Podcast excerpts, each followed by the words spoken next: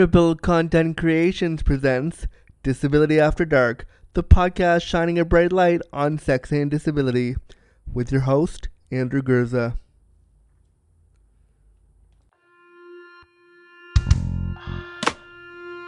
Disability After Dark with Andrew Gurza, Shining a bright light on sex and disability.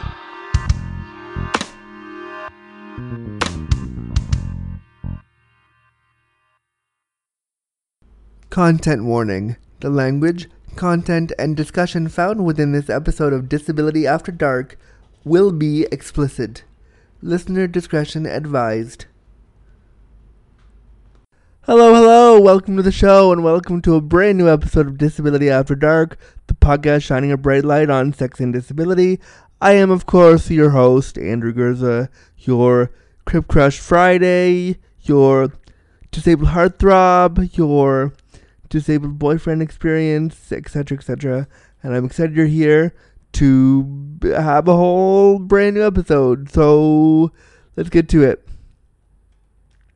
Actually, before we get to it, I want to make sure I do some proper housekeeping things before we, we get too invested in today's episode. I launched the Disability History podcast last week. Um, it's slow going. People haven't really heard much about it yet. So if you like this podcast and the, the tomfoolery and ridiculousness of this one, it's kind of like that, but there's a little bit more research involved in it. There's me looking at research around disability history. As we get going, I'll loosen up, I'm sure, but I want to create a podcast that we can all listen to around disability and history. So if you like this, head over to wherever you get your podcasts, except for Spotify, because this one and the other one are not on there. But go on to wherever you get your podcasts Google Play, Stitcher, iTunes, and look for the Disabled History Podcast. Sorry, Disability History Podcast is the title. Look for that. Download it, have a listen to the very first episode. I talk about the history of the word cripple. So I'd love for you to have a listen, download that, subscribe, and we'll get more episodes going soon. And also, on that note, because I'm producing two shows now, if you wanted to pledge to both this program and the Disability History Podcast, you can now do so on the new Patreon page, patreon.com slash cripple content. That's C R I P P L E content, all one word. I've changed it that way because as you hear at the beginning of every episode, with this show, it comes from Crippled Content Creations. So I thought that Crippled Content was a good way to bring these shows together, and then you don't have to pledge to two separate Patreon pages to support what, what I'm doing in this work. So if you want to pledge, as little as one dollar helps the show go. It helps me to to do podcast subscription services. Helps me to do things like, you know, um, cool things like getting get different sound equipment, all that stuff. So pledge what you can, and uh, please support Cripple content. Okay, now really on to the show. So a few months ago, back in December, on December the second, I was invited to this big party for body acceptance because of my work with this podcast. They emailed me and said, "Oh my God, Andrew, we love Disability After Dark. We love what you're doing. We love who you are and all the things." You promote, which is always nice to hear. And so, not to humble brag, but they were like, Would you come to this event and just be there? You don't have to speak or do anything of that nature, but just be there with us. And I was like, Wow, that's really cool. Like, yes, of course, thank you, yes. And I was uh, always humbled to be asked. And whenever somebody asks me to come to events like that, I always feel like, Whoa, my work is actually doing things. That's awesome. So I was, of course, said yes and there was an, an event in Toronto. And so at this event, there was a big dance party after all the speeches and all the talks and all the things on how you should love your body. We all decided to get down and have a dance party. Now, usually when I dance, it's at clubs. Typically, if I go to dance, it's at a gay bar, which, as you may or may not remember from episode 12 and possibly many other episodes, because I can't quite remember when I've said this, I don't always feel comfortable in these spaces, and in fact, I never dance when I'm at a um, when I'm at a gay bar. I walk around or roll around in my chair rather. Let's just say walk. I walk around in my mobility device, kind of awkwardly trying to get in and trying to be cool, but dancing is a rarity. And so yeah, I'll go around and I'll try to flirt with cute boys and I'll try to do all the things and I'll typically leave that environment, that thumpa thumpa dance party, feeling super inadequate and like why the fuck am I here? What did I do this for? This is a waste. And so I never really feel but I, I don't actually like let loose and dance. I I I very rarely will do that at a club. This event didn't have any of the markers of one of like a, a gay club and any of the weird awkwardness that I feel there wasn't really there. This event was really open, chill. The music was fun and retro. The crowd was completely different. All of that was there. The people didn't carry themselves with a judgmental air that so many of us, if we are not white, cisgendered, or able bodied, encounter in these spaces. And that felt really nice to be able to go into the space as a disabled person and just be with people without any expectation it was really nice. And again, a complete rarity in my experience trying to dance. So, just before all the dancing started, I still nervously went around the room, trying not to be in the way or anything, because, P.S., the ableism around being the only wheelchair user, power wheelchair user especially, in a space can be very, very real and very, very hard to cope with at times. This can be especially true when in spaces where non disabled people get to use their bodies to move, walking, dancing, talking, cavorting in kind of those clusters that we do when we're at these parties. When you're a person with a power chair, and I say power chair specifically because they tend to be a lot bigger, when you're a person in a power chair, your ideas of space and feeling free and feeling like you're able to just go around feel are very much limited by the size and scope of your power chair. And as a power chair user, there's always a moment when I'm watching non disabled people in these spaces dance and do the things. I'm always watching this happen and I'm thinking, wow, what would it be like to be able to move like that? What is that like? I seriously, there are times where I'll spend an inordinate amount of time watching people move, people watching and doing all that stuff, and trying to imagine myself in their position? What would it be like for my body to just relax and be able to have all the muscle coordination in the world to do these movements? To have fine motor skills, to not go spastic and throw things everywhere, or to just move my legs or my arms or my body in a way that I want to without huge grand motions and subtlety. What is that like? What would that feel like? And how would I be able to add sensuality into those movements with my body? I often think about this when I watch people move or dance or interact in those kind of dancing moments. I'm wondering, I always wonder where my body would fit if things were a little bit different. When I was little, as part of my physiotherapy regimen, which I'm sure I've mentioned before that I hated, by the way, but when I was little, as part of that regimen, my mom would put me in my little tiny walker and dress me up like Michael Jackson in the Smooth Criminal video and make me dance back and forth in my walker. Now, this is an image that I wish I had video of somewhere that I don't.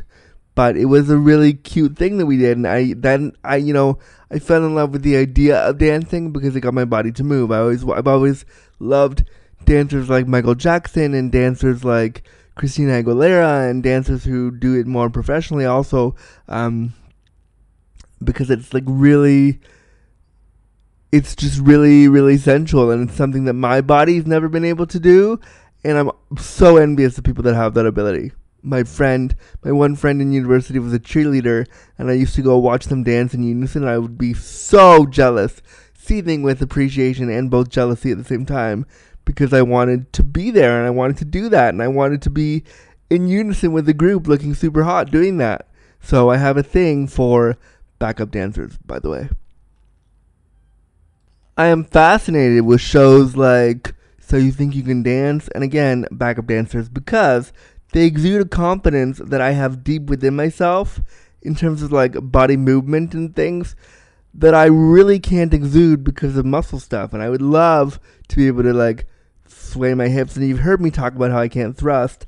I'd love to be able to do that in a, in a dancey way to entice somebody to come over and, and, you know, dance with me, but I can't. So when I see backup dancers or people who are really good at it and really into it, it ignites this internalized ableism thing in me that's like, I really wish that I could do that that way, but I can't. And, and so I'm envious, but also really mad at my body at that point. There's a lot more to come on this episode of Disability After Dark, but first, we're going to play some ads from our awesome sponsor and some great listeners. So we'll do that and we'll be right back on Disability After Dark, the podcast shining light on sex and disability with your host, Andrew Gurza. This episode of Disability After Dark has been brought to you by the worker owners of Come As You Are. Come As You Are has the peculiar distinction of being the world's only worker owned cooperative sex shop. With feminist and anti capitalist values, Come As You Are only carries sexuality products that they truly believe in at the lowest price possible. Get free shipping at www.comeasyouare.com using coupon code After Dark. Hey there, Disability After Dark listeners, Andrew here. I've started producing minisodes of Disability After Dark, and if you're like, hey Andrew, what's a minisode? Let me tell you. Well, these are 10 minute little, tiny little, mini little, teeny little gems of Disability After Dark goodness where you write in your thoughts, feelings, and desires about sexuality and disability, and I read them back to you on the air. So, we're up to Minisode number four, and I'd love for you to write in and let me know your feelings. Kind of like a Dear Abby, but more like, hey, fellow dear disabled person, here are my thoughts. Let's talk about this. Kind of like that. So if you want to write in, send me an email to andrew at andrewgurza.com using the subject line Minisode, and we'd love to have you and your voice on the show. This is also fantastic for people with limited speech abilities and, and different ways of communicating who would rather communicate if I read it back to you. So send in your minisodes. Thanks so much. I want to thank, of course, our sponsor, Come As You Are, all the patrons who pledged to the Patreon page for making this show go. Thanks all of you, and now let's get back to this brand new episode. So, back to this party. I'm hanging out. I'm I'm enjoying myself. The music is really good. Everything is fun. I'm having a great time. Everything's really great. And then I just let loose. I was just like going. My hands were going. I was flailing about. And when you have a disability, letting loose. When you have a disability, rather, that makes every muscle and every movement uh, like a little mini battle over your mind and your crippled body letting loose in any way is kind of a feat all on its own, all by itself. So my hands were flailing about, and I was doing my one move, which involve I literally only have one move. I know people say they only have one move, but I literally, because of disability, I have one solid move, one move, and th- this involves a lot of spastic arm movement. I guess you could say it's like a version of the sprinkler, if the sprinkler had a massive kink in the hose. Now, I'm sure there's a sexy innuendo in there somewhere, but I'm too too tired to search for it. So there it is. But my my dancing movement is like one solid spastic jerky move that looks like a broken version of the sprinkler. But for the very first time in what felt like a very long time at this event, dancing with these people that I didn't know and not caring how I looked, I felt free. I wasn't bound by the thumpa thumpa strictures of gay bars, and that felt really, really nice. I could just be the goofy, nerdy, awkward, queer cripple that all of you who are listening have come to know and love.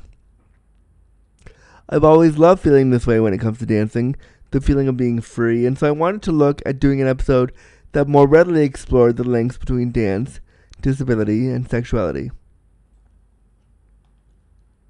George Bernard Shaw called dancing the vertical expression of a horizontal desire legalized by music.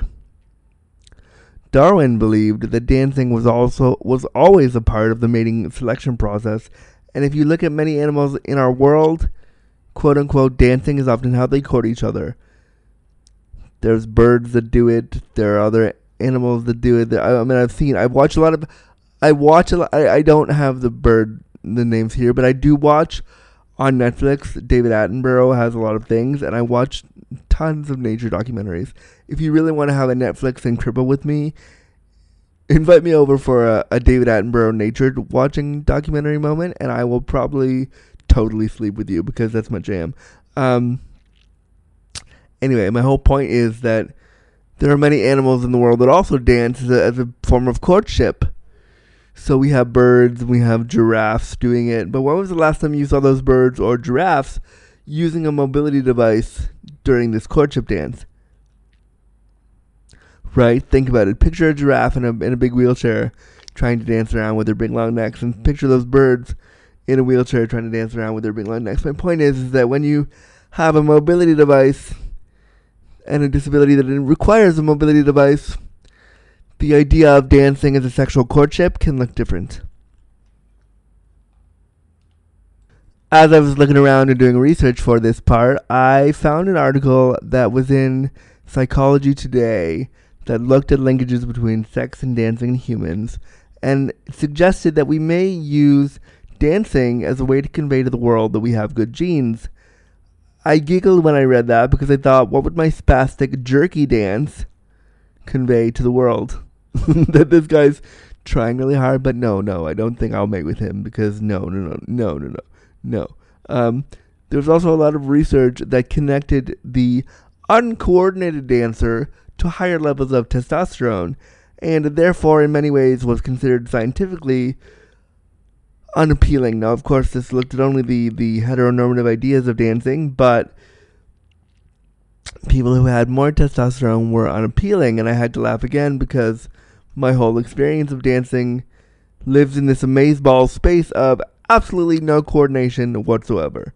That's kind of my jam when it comes to dancing. I have no coordination, and I own that I have no coordination, and I'm okay with it.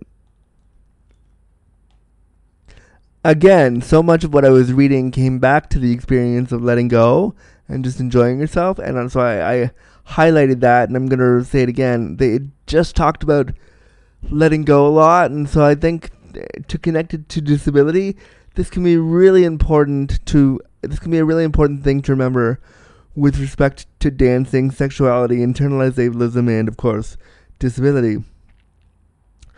All this research that I looked at, though, this initial research that I was finding, wasn't and isn't connected in any way to the experiences of being disabled in, in dancing. So I wanted to see if sexuality was included when we talk about disability and, and dance. A lot of what I found were organizations across the world who were looking to assist people with disabilities to dance, to better their health, and to provide a social lubricant for them to do stuff, which is fair and true and awesome. But also, I think I had trouble when I read that, you know, dancing would be better for your disability and better for your impairment, and that was troubling to me because it did tinge with just a touch of ableism, and that was troubling for me. But as I was reading, there was minimal discussion as to dance as it related to sexuality at all. There was a lot of discussion as to dance needing to represent the disabled body, which of course is important, and I agree with that totally. There was ample discussion on how dance has transformed the industry of dance and has created an, an industry within that of its own. But again, rarely did the two worlds connect when it came to turn when it came to discussing or turning disabled dancing into something sexually and sensually appealing. And you know, as a power chair user, I can see how that's hard. Mobility devices, power chairs specifically, is what we're going to be talking about. And walkers, too, with all their clicks, starts, jerks, and jumps often make it hard to imbue the subtleties and the unspoken movements that make dancing sexy. When we think of a, a non disabled dancer, we think of, you know, body language and slow, subtle movements that are dancey and kind of sexy and kind of inviting. And when you're in a when when you're in a 260 pound piece of metal that clicks and jumps every time you move, coming into that kind of quiet sensuality when you're dancing can be almost impossible. And also now, as I think about it, I didn't write this down, but I'm thinking about it as I record.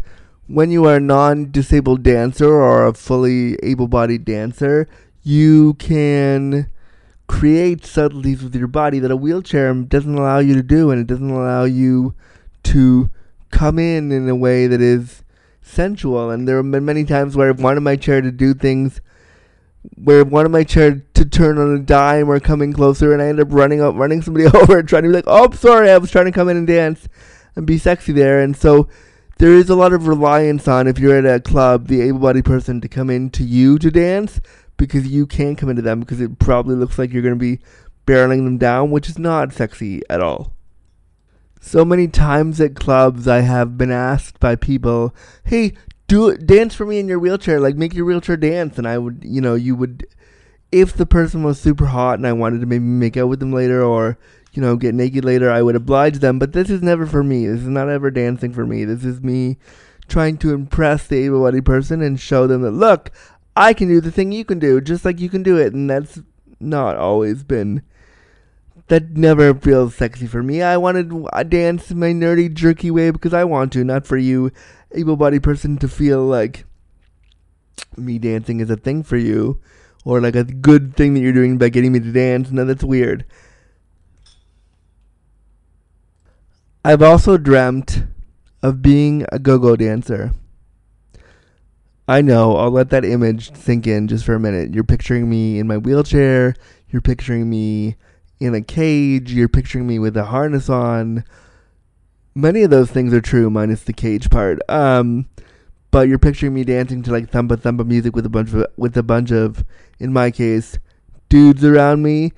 Um, yeah, that's a hot image. I'll let that sink in for just a minute. Um, but I do want to be a go-go dancer for a few reasons. One, I think being up on stage and being able to dance for people can be empowering. And I think as a disabled person up on that kind of in a cage or in a on a riser doing that could be really, really important and could create could make the disabled sensuality the focal point, which I think is awesome.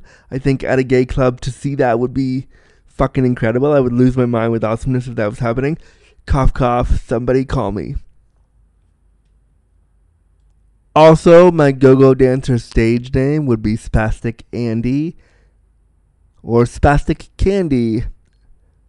One of the two, I don't know. But it would be really awesome to have that opportunity, and I think it would be super important for our communities to see disabled dancers doing that kind of stuff. I also found a shit ton of articles saying why dancers were the best in bed. Of course, they were all riddled with ableism about what they can do and how they can move their bodies, and basically saying that the only way to be a dancer is to move your body a certain way.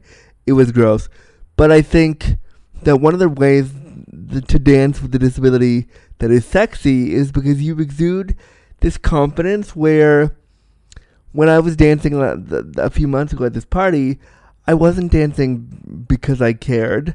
I was dancing because I liked the music and I liked the song and I was enjoying myself and I was letting my disability be a part of that. I was letting my disability be a part of that experience to just be in my body. And so many times when I am connecting sensuality and sexuality and disability, even though I talk about it all the time and it's a part of this experience, and the whole reason that I'm doing this exact podcast right now is because of it.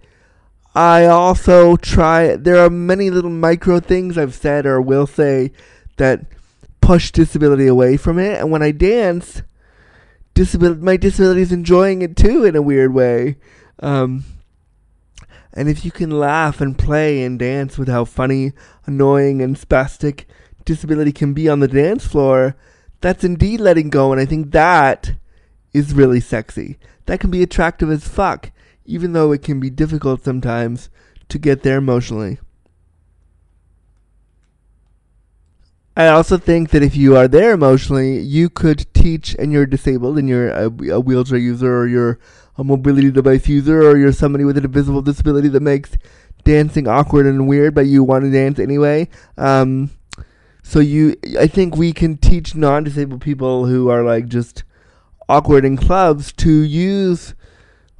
We can use our disabilities to show them how you know, funny and ridiculous and sexy dancing can be just by letting go a little bit and letting go of that internalized ableism and that all the things that make it feel weird to do the things as a disabled person can be sexy as fuck. So I do agree with a lot of the stuff that I read saying we should let go, and I think we should as disabled people we should dance more.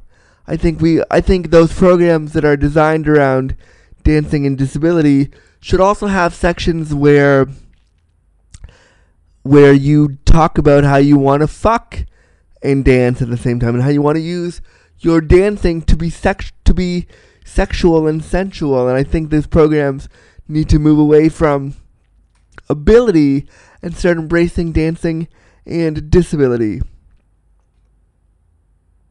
So, to all my disabled dorks, my gimps, my cripples, get on the dance floor and dance, not for anybody else, but for you and your disability to bond with each other in a way that's fun and playful and ridiculous.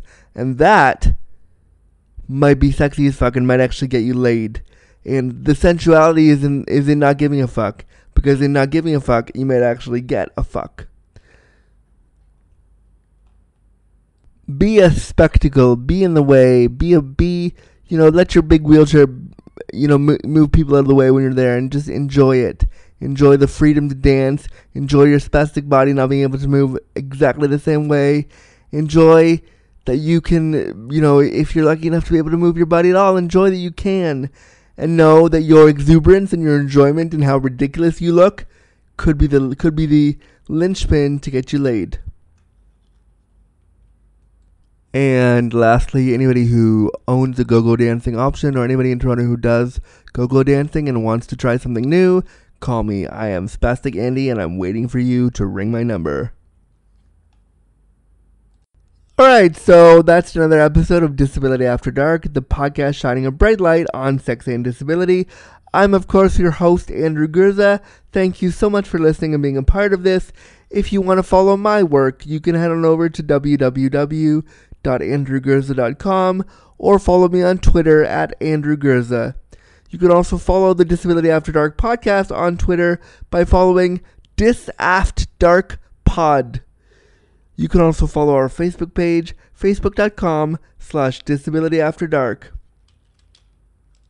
It would also be super awesome if you could leave a five star review wherever you get your podcasts so more people can hear about the show. And if you are able and want to support the show, you can do so by heading over to patreon.com slash cripple content. This way we can do do things like get better equipment, you help me make a living doing this thing. You help support content made but made by and for people with disabilities. So I can't thank you enough. And you can pledge whatever you can and as little as $1 a month to make it as financially accessible as possible. Thanks for listening, and we'll talk to you again next time, right here on Disability After Dark. Copyright Notice Disability After Dark was presented, created, and produced by Andrew Gurza and Crippled Content Creations, with music by Chris Ujiuchi. Any and all materials, including graphics, audio recordings, and music, are property of the owner and cannot be used or distributed without express permission. Copyright Crippled Content Creations 2018.